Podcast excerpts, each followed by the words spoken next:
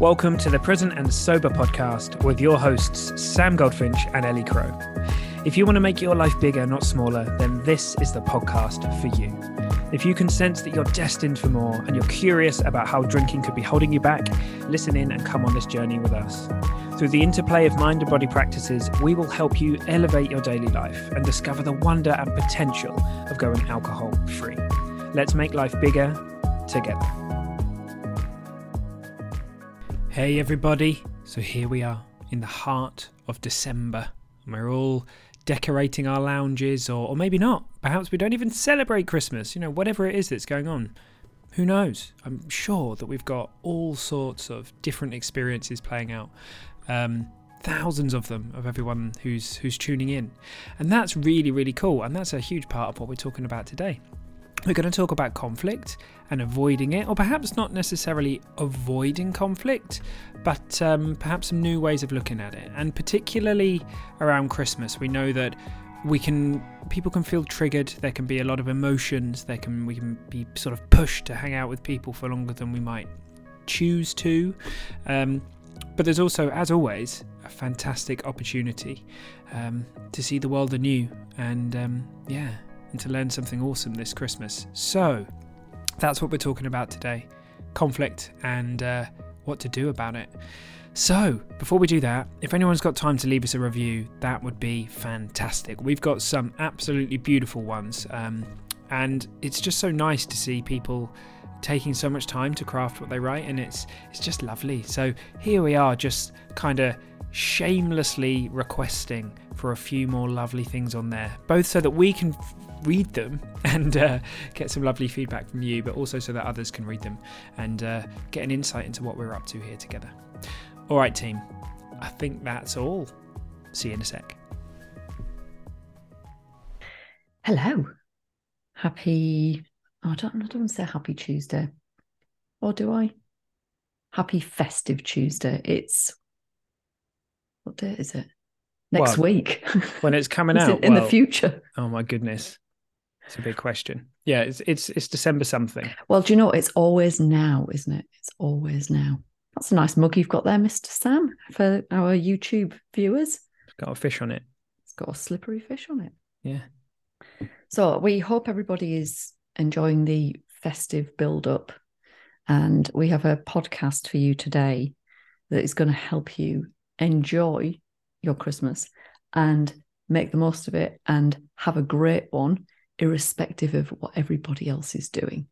So whatever your plans are, wherever you're going, whoever you're hosting, you can have a fantastic time regardless of the, you know, those Scrooges that might be in your life that you're going to meet up. So this episode is all about dust-ups. It's all about punch-ups, arguments. Oh, well, yeah, we'd called it conflict, but yeah, I guess general conflict, the whole thing, the whole shebang. So if you feel like punching somebody on the nose, this is for you. Stay tuned. So, Mr. Sam, our first froggy, I was going to call it a lily pad, but it should be something to do with a boxing ring, shouldn't it? Because it's first conflict. Round. Yeah, first round. What's our first round about? Ding, ding. I guess it was... Just a nod to what you said, that Christmas is a time when we're connection is what we're orienting towards, but often we can feel quite kind of triggered and we can find ourselves in conflict and we can be hanging out with our family or perhaps like, you know, extended members and stuff in a way that we might not usually do. And there's lots of people in rooms that can't fit that many people. It, you know, it's like it's one of them things, isn't it? And like, it's like whoever it is, you have to sit on the funny chairs, don't you? So when we used to go... when we get all the families together when we were kids, you wouldn't ever have a table and chairs big enough. So it would be like a mishmash of here's one chair. So here's the dining table. And then we'll add on like a little square table to the end. And then it would be all like different sizes. And then you'd have people in all sorts of different seats. It was fun. The kids' table. Back in the 80s. Yeah, kids' table. Yeah. People don't have chairs anymore, do they? And scarily, we used to get served baby sham as kids when we were probably about 9 or 10. That's another podcast. Classic. Sorry, anyway, I interrupted you with my reminiscing about chairs. You're all right. Chairs, I remember them. Yeah, I remember them. Spare chairs.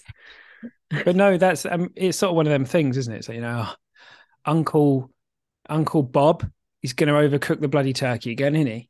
And Auntie Sandra, she's going to do that thing she does. She's going to get pissed and go on about, you know, that time that Uncle Bob, I don't know. I was going to, you know, we know how it goes. So the thing is, here's the thing, right? Because a lot of us, we're looking for the solution in sort of changing the world. And that would be a really cool thing if that were genuinely the best way to kind of alter our experience, right? And that's kind of how most of us go about life. We think, okay, Christmas is happening. That might happen.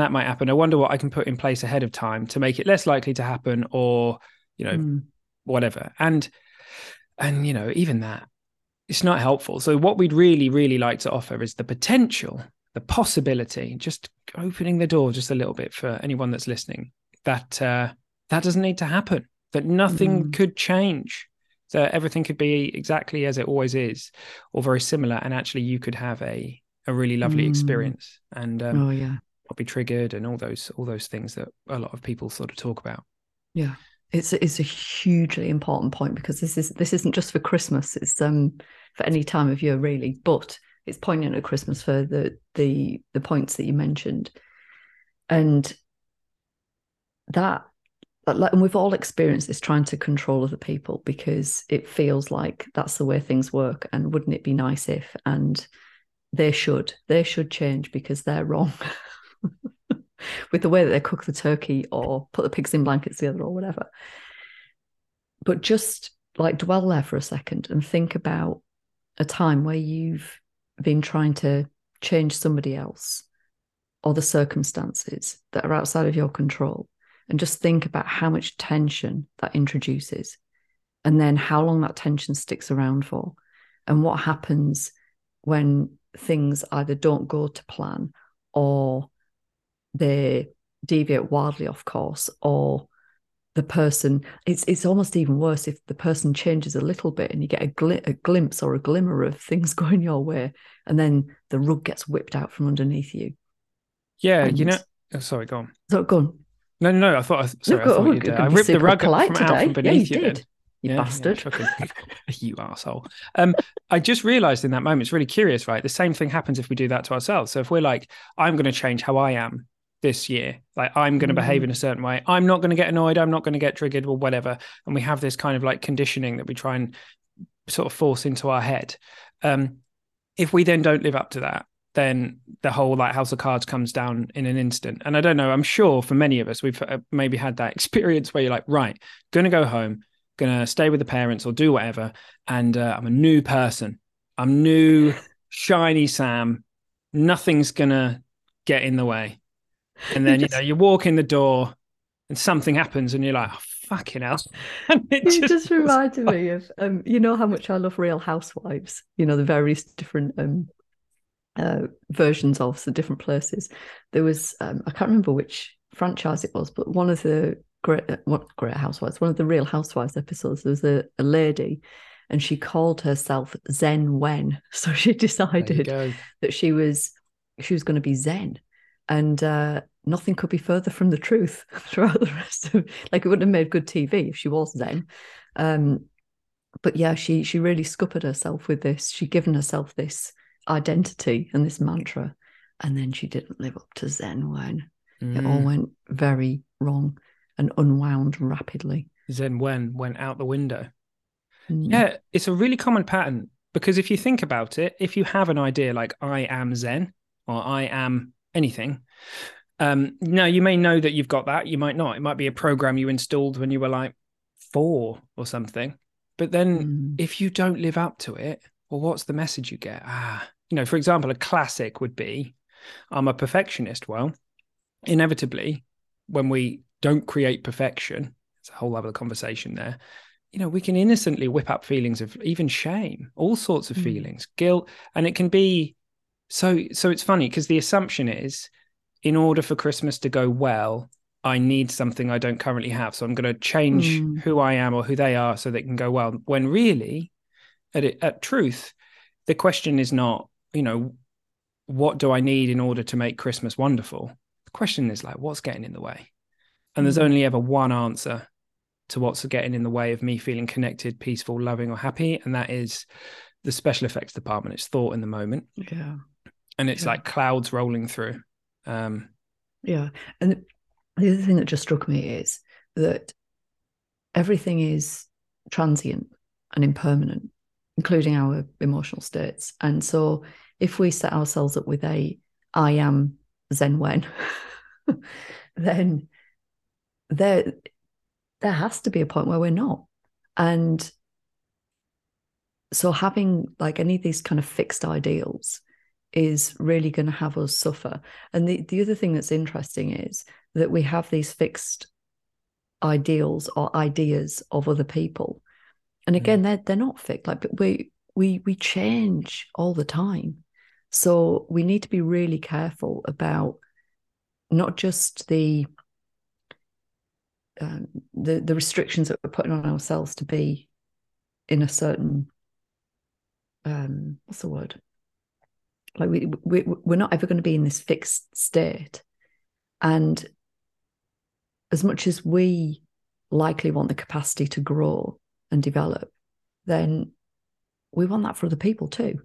And so if you're making the assumption that, who'd you say, Uncle Bob? My Uncle Bob was awesome. Sorry to all the Uncle Bobs. He never burnt the turkey. My Uncle Bob, do you know what he did at Christmas one year? This was really funny. Uncle Bob, this is my dear granddad's brother. He, we were very young at this point in time. He came around and he's sitting there with all of the other oldies. And I'd got a plasticine set for Christmas. And so I made everybody, me and my sister made everybody little plasticine sweets. And we dished them out to everybody, and poor Uncle Bob ate it. Like digested the whole thing. He thought it was actual food, and it was plasticine. Imagine what that tasted like. Poor Uncle Bob. No, plasticine. I have eaten plasticine before. Although there are probably lots of things in the 80s that did taste like plasticine, because you could put all sorts of stuff in processed food then. Anyway. You digress. We digress. Uncle Bob. Right. Yeah, digress for once you got it right. Uncle Bob, even if Uncle Bob has burnt the turkey every year prior, it doesn't mean that this year he's going to burn it again. You know, we take these assumptions of how things have been in the past, and we carry them forward, and we make the assumptions of how people are going to be, how they're going to behave, what they're going to say. And we can't know that. We can't possibly know that. Even cooler than that is, even if someone does do that thing they always do, it doesn't mean that there's no like written rule that we are always going to have the response or the reaction, exactly. Because it's not actually coming from where we think it is. So we've spoken about this a lot on the podcast, and it's a funky thing to hold. I mean, we've known about this for a long, long time. And I've been writing a lot about this recently. It still blows my mind that we are, you know, our experience of what's going on out there is being generated through, you know, we use a word like the inside, but, you know, or special effects department or thought in the moment, or, you know, whatever kind of metaphor you want to use. But that's where it's coming from. It isn't coming from the world.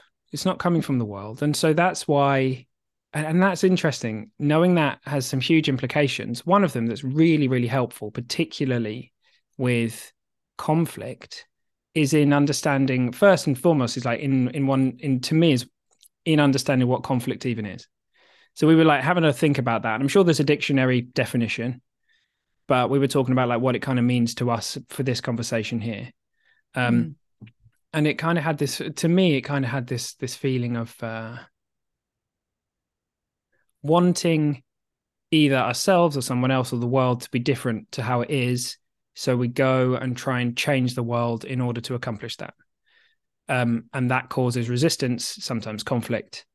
But if it's true, if it's true, that what you're experiencing isn't coming from the world, it's coming through you, changing the world, it's not the right solution at the end of the day. It's not actually going to get you where you want to go. Mm-hmm. And it's all a bit paradoxical, but it's very cool. It's Just while you were talking, I looked up the definition just briefly, and it says a serious disagreement or argument, typically a protracted one. And the other thing that I thought was really interesting is the verb conflict. is referring to incompatibility. Mm-hmm. And can you imagine a world where we all agreed on everything? It'd be horrendous. It's funny because it feels to me that so what we do is we try and figure out whether we agree with each other at the level of the content of what we're thinking. So what we try and do is we go, okay, I am a this or a that. I think this about this political party or whatever it might be. I think the turkey should be like very golden overcooked. I have a different word for that. But you know, that kind of thing, when actually the key is to go a level, is to go to the layer above that, which isn't the content, it's the nature of what's going on. So if we believe that it's actually possible to make somebody see the world like us, then it will make sense to us to try and do that. But actually the moment we realize, oh, that's not possible, like we can share notes and be like, yeah, I do actually really like the turkey being cooked the same way as you. But actually we're, you know, we never see the world like anybody else. Like we've had a whole incredible series of like flow and events that are all, you know, completely connected. It's like complex beyond anything we could possibly imagine that's brought us to where we are now. You know, you can't just like transplant your way of seeing the world into somebody else's head. And to me, I mean, that was a big one for me. I think all through my 20s, if my dad's listening to this, he'll laugh. Because basically every time my dad did something, I think I probably just disagreed with him, like out of some kind. I would have said on principle, but actually it's like I didn't know what else to do. And the moment I was just like, do you know what? Like, that's just not, I don't want to do that anymore. And it just made sense for me to sort of drop that game. It was like, yeah, awesome. We can have a chat and I can say how I see the world. My dad can see how he says it or whoever it is. And then we can actually enjoy the fact that we see the world differently. And it's not that we have to like everybody's opinions or, you know, this doesn't mean that we have to hang out with people that for whom their values seem a bit like, oh, I'm not sure about that. That's not what we're saying. What we're saying is that goal of trying to make people see the world like us. I mean, that's just not possible as looks to me. You want to hide into nothing. That's what that is. Hiding to nothing. Exhausting. Takes up a bunch of time that you're not going to get back, by the way. Lots of tension. Yeah, but it's all innocent. I mean, this is the thing. We do these things until they don't make sense. Mm. Mm. Mm. But it made sense to me for like most of my life to be like that. And then I'd get annoyed at myself. Like, why are you being a dick? You're supposed to be like, Zen when? What's going on? Zen Sam. Where's Zen when? Zen when, yeah. It was very funny. Anyway. Yeah, I think there's something interesting about this question of compatibility, because we don't have to have the same, and nobody is ever going to have the same background, the same makeup, the same, you know, building blocks that get them to a certain point. Like we're not going to be the same. We're not all going to have the same ideas. But we can still be compatible. And it comes down to respecting other people and respecting other people's views, even when we don't agree with them, or especially when we don't agree with them, making space for them, allowing them, and having compassion for others and their level of understanding. We can make space for all of that. So there can be, even with discord and disagreement and different viewpoints, there can still be harmony. It is still available. Yeah, no doubt. Yeah, 100%. It comes down to me, it boils down to, at its core, it boils down to, if we're working under the assumption that we are the one who's got access to reality, you know, the reality, ultimate reality, objective reality, then anybody who doesn't agree with what we think, we're going to be like, they're mental. Like, how could they possibly see the world that way? But no one's got access to actual reality. We have access to our experience, and someone else has access to their experience. And where if for a different birth in a different country with a different upbringing and a different set of cultural values, etc., we'd be entirely different as well. So we're not created in a vacuum. So I think it's And that's true, right? If you have a group of people, for example, on one side of, I don't know, like the politics is coming to me, I'm not going to dive deep into this, but we have a group of people on the left and a group of people on the right. And if they both think that they are in reality, that they've got truth, then they're going to like loggerheads and be at war with each other. Mm-hmm. If they know that they have a flavor of their flavor of what they think is going on and what's best, it actually invites in curiosity, like over conflict. So you're like, that's really curious. I wonder how you see the world that way. Because, I mean, there are people out there that are doing things right now that I'd be like, how does that make sense? I don't get it. I really don't get it. Like, and then there's a curiosity rather than, now I need to change the way that they see it. Mm-hmm. Yeah. And that's the thing that is the magical thing that opens up space for development and growth and change. Because as I was saying earlier on, if you imagine a world where we all agreed and we all thought the same thing and we all behaved in the same way, God, not only would it be really weird, it would be really awful, really strange. There's some, if you think about, some of these times in our lives where we've been activated by other people, like now, and sometimes, granted, it can be very difficult to see it at the time, but I don't know about you, Mr. Sam, I'm guessing it's the same as it is for me. Like, you look back on those people as like your greatest teachers. You learn so much from those people, those interactions, those opportunities to be in relationship with others.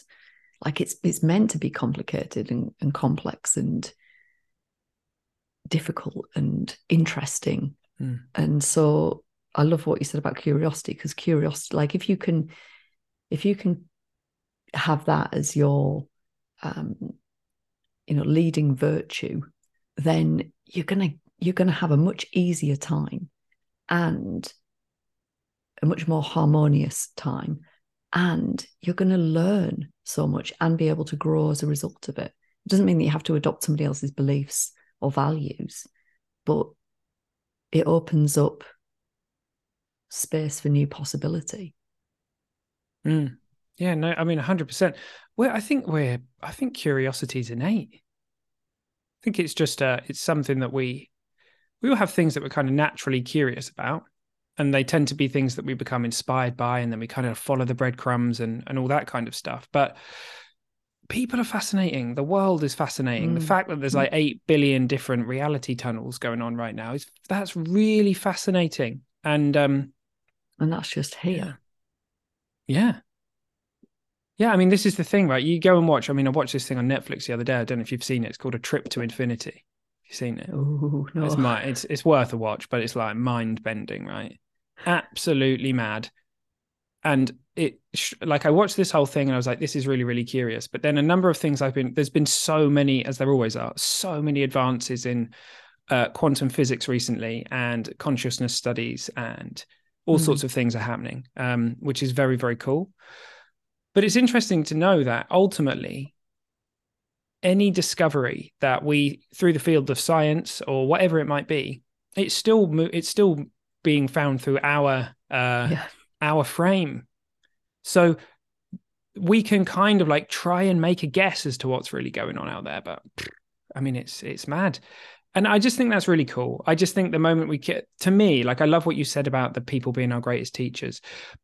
Much more often now, I can actually be with someone who I don't know, I'm making a guess that a few years ago I've had a stomped off and had a moment about. The mist kind of clears and I get really curious and I'm sort of like they're experiencing their being and what it is that's going on for them. And like just ask questions and stay with that curiosity in a way that wasn't kind of available to me before. Mm. And that's cool. And that's the thing. If you walk it, imagine like, from a practical point of view, you sort of go into that. Here's the difference, right? I'm just going to make this up as we go. You walk in and, you're having a conversation with Uncle Bob about the turkey and you're like, oh, Uncle Bob, like, yeah, why'd you love cooking the turkey like that? I don't know what it's going to be, but you can't ask it aggressively, obviously. And you open up this discussion, and then suddenly there's this really interesting thing about how Uncle Bob went to, I don't know, some foreign land in the 1950s that you never knew about, and you know, and this lady taught, and you're like, oh, bloody hell, like, and suddenly you're in a world of curiosity as opposed to a world of like, because it's always infinitely more beautiful and infinitely more amazing and complicated and cool than we label it to be, than we make it out to be. You know, the moment is always much deeper than that. We sort of, because we're human and because of the way our psychologies work, we simplify things and we filter things out. But actually, there's a whole world in that Christmas party that you've innocently filtered out.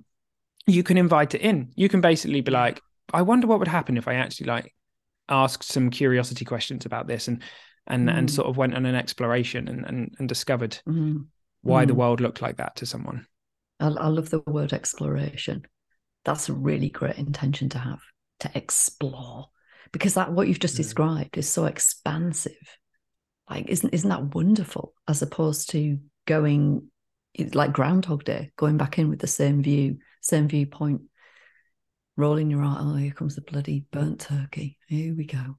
Like, it feels really, really different. And the great thing is for all of us that we get to choose. We get to choose how we want to go into any and all of these situations. It's entirely down to us. So get thoughtful before, you know, is your mapping out your festive holiday calendar and the different things that you're doing. You can think ahead of time about how you want to be going into these interactions with these, you know, whether it's relatives or friends or, you know, whoever you're going to be seeing, and feel into that expansive nature versus that closed down, limited perspective. Like, what do you really want? What feels better? Yeah, I mean, that's the thing. If you focus on what you want over what you don't want, you'll see something different. So if you walk into a party and you're like, yeah, I really just want to feel connected. I want to get to know people at a deeper level. I want to understand. I just want to be curious and have a good time. Versus like, I don't want burnt turkey. I don't want dodgy Christmas jokes. I don't want Auntie Marge to, you know, fall off the chair or whatever. You know, I don't want all that stuff. And as some of our listeners will know, you know, we've got this amazing thing in the brain called the reticular activating system, which filters out what's important to you. So if you focus into what you'd like to have happen, you'll see it. And I think we spoke about, I was at a, it's really cool. I was at a, where was I? I was in London at like a cool retreat conference thing a few months back. And I spoke to someone and this lady, I can't remember her name, but she was talking about the shape of our listening. And I think we spoke about this before, but ultimately the shape of our listening is kind of dictates what we see. Like, they know from study that if you're looking for the negative, you'll hear it all and you'll omit to hear the positive. So the thing is now so if you go in with a story, and I don't use that word as a, you know, oh, it's just a story, get over it, but like a narrative as to what's going to go on in that event, because you've been every time and you know what's going to happen and it's always the same. Then you will innocently see things play out like that.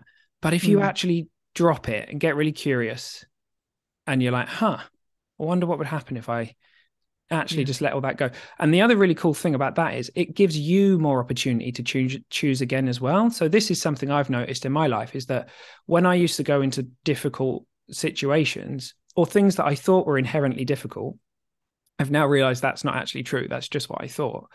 If something went wrong, then I wouldn't be able to shake it. So by went wrong, is like if I did the thing that I didn't want to do, or if somebody did the thing that knew they were definitely going to do that, then I'd end up in a kind of thought storm and then I'd be in it all night or whatever. But these days, you know, I set the intention. I know what I'd love to have happen. And if I go in there and innocently get, you know, if something gets stirred up in me or whatever, the moment I notice it, I'm like, look, okay, compassion, grace for myself. That was, there's nothing to do. I don't need to like, this isn't like, it's not done. And then you can just kind of like, you know, then maybe there is something to do in the sense of you might go out and just take a deep breath and just let it go. And suddenly then you can go and reconnect with that person or the group again, or you can wake up the next morning and have a fresh start. Or if you're teaching, you know, there's this thing in teaching that's like every lesson's a clean slate. But I think for many teachers, it probably doesn't feel like that. Because you're like, little Jimmy's going to do that. I just know that little bugger's going to do that thing. But actually, yeah, we, like Sydney Banks said, you know, what you think you are. Because it's, you know, you at a very real level, we're living in more like a projection than we are living in an actual like experience of reality. So, and I think one of the gifts of being alcohol free and making that radical choice to not numb the edges is that you can be so much clearer and able to be really, really discerning about things. And it just, it's a really different way of approaching life, really different. And I think for so many people, for so many of us, we'll notice that what we've actually been doing is getting really, really clear about what we don't want. And we haven't even asked ourselves, what's my North Star? Because I think because you said that we were chatting about like potential practical stuff beforehand. And I was like, well, I was having a think about it. But it feels to me that the thing about practical stuff, the more how all this stuff works becomes clear to me. It's not that practical stuff and tools and tips and tricks aren't useful at working with the content of what's going on in our narrative or our story. But so I'll give you the example of positive thinking. So I used to be like a proper positive thinker. I'd be like, if I could just think positively all day, then I'd be in a positive feeling all day. And it made logical sense and it seemed to work. So I'd end up being positive even when I probably shouldn't have been. And I'd have been really lovely and positive with previous partners who told me it's not being fucking positive. Like it's, you know, whatever. Because the thing is, it's, you know, life is mixed. Like our emotions and our feelings and everything, they're changing all the time. So it seems much more powerful to me to know that, oh, actually, I don't have to do anything. And I'm not saying, by the way, that there's zero use in having some tricks up our sleeve to like breathing and this kind of stuff to bring us into the body. I think they're wonderful. But actually, a lot of the time, we need less, not more. It's subtractive. You know, we are actually peaceful and calm and really just like full of curiosity at heart, like that. We don't have to do anything in order to return to that. So often when we think we do, we get mixed up in our head. We're like, oh God, I'm feeling stressed and triggered and I need to do something about this.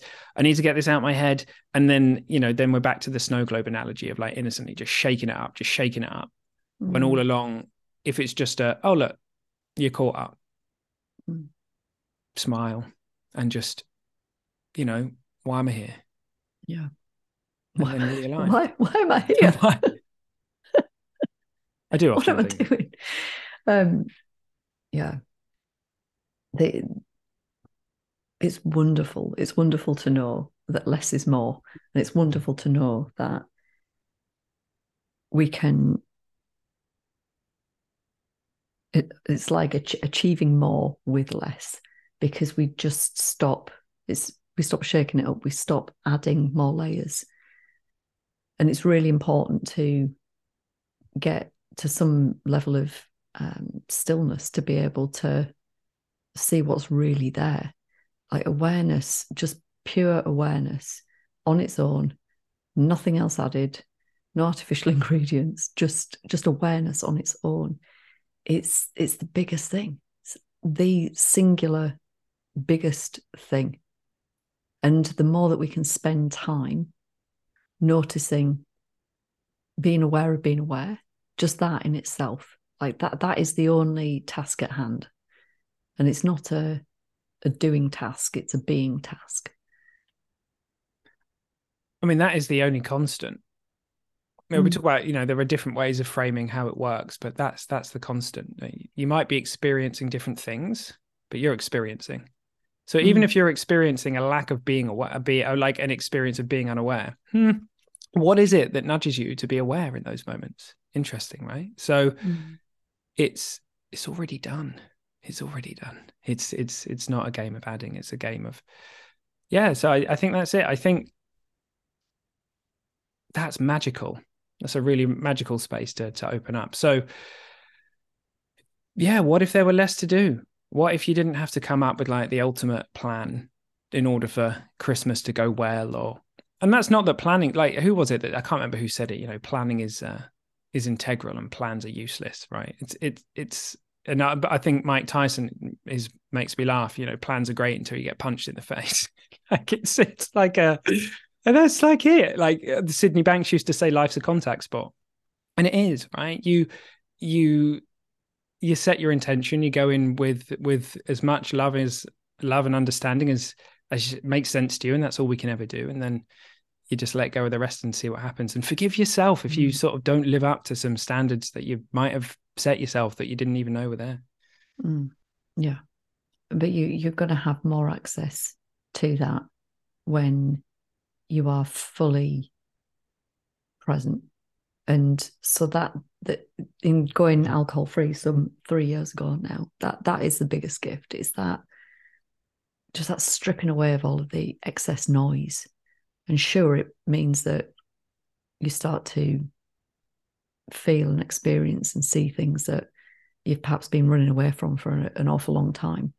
But as we start to enjoy the capacity to be clear and available and present, like it becomes compelling, and we build strength, we build resilience.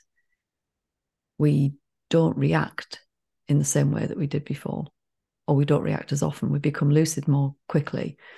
But all the way through, this is all a practice, right? This is all, you know, part of this journey back home. So you can't be hard on yourself when, you know, you do get upset about the state of the turkey or the fact that Uncle Bob's eating your plasticine sweets that weren't really edible. It made sense. Couldn't have been any other way. It's what you did because you did it. Like that's how it works. But actually noticing that may be the very thing that breaks the spell. Yeah. Well, look, I mean, so hopefully there's some like real, I don't know, just a different outlook on this. Because it's very, very clear to me that in any moment in life where we're feeling connected, peaceful, loving, understanding, in flow, clear, you know, whatever word you want to use, the last question that occurs to us is,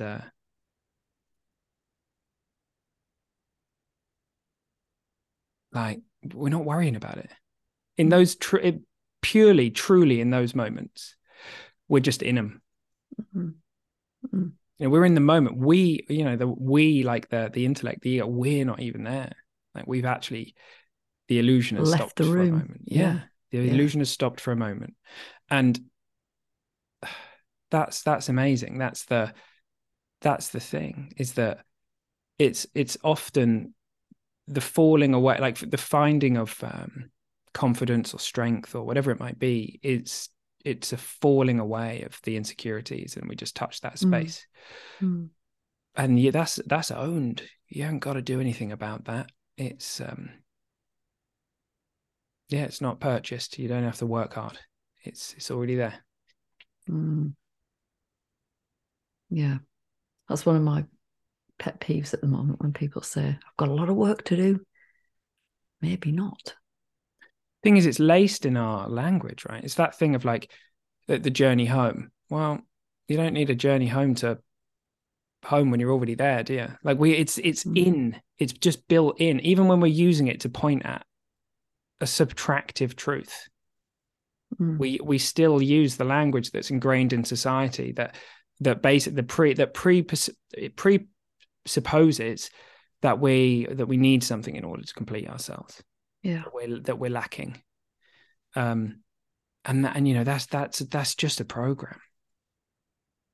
Isn't it funny though that somebody somewhere came up with this idea of, right, what we'll do is we'll take this pure consciousness and we'll put it into these funny, wacky human suits, and then we'll spread them all over the place and let them find themselves again.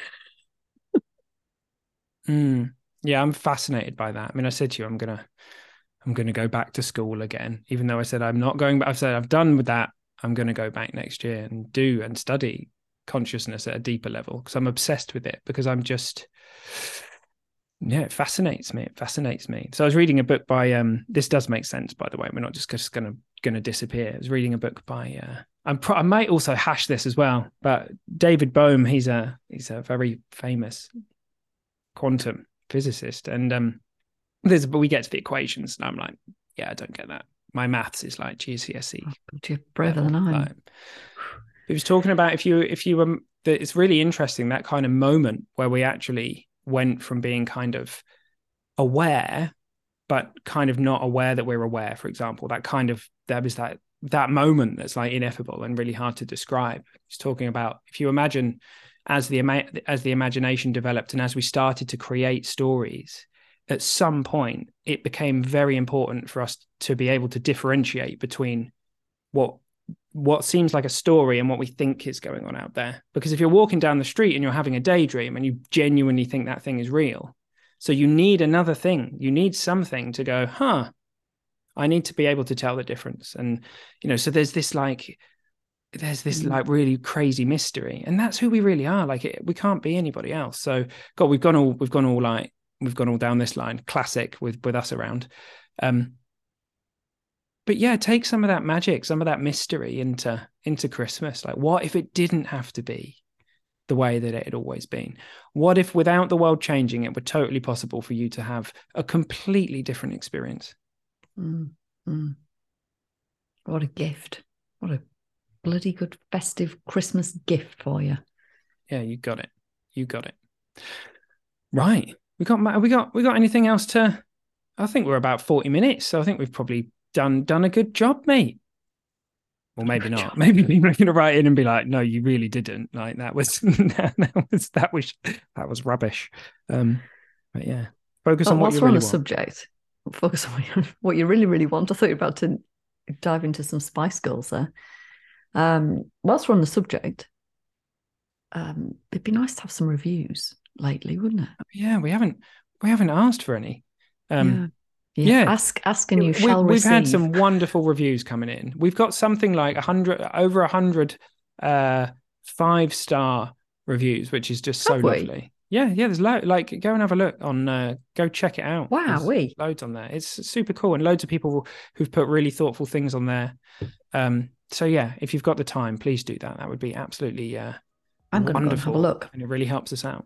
Awesome. I every now and again I get a notification, and I've just obviously been out of things for a little while, but I'm getting my feet back under the desk, so I'll go and have a nose. So please do submit a review wherever you listen. Spotify. Oh, can you do it on Spotify? Was that a contentious subject? No, I think it's fine.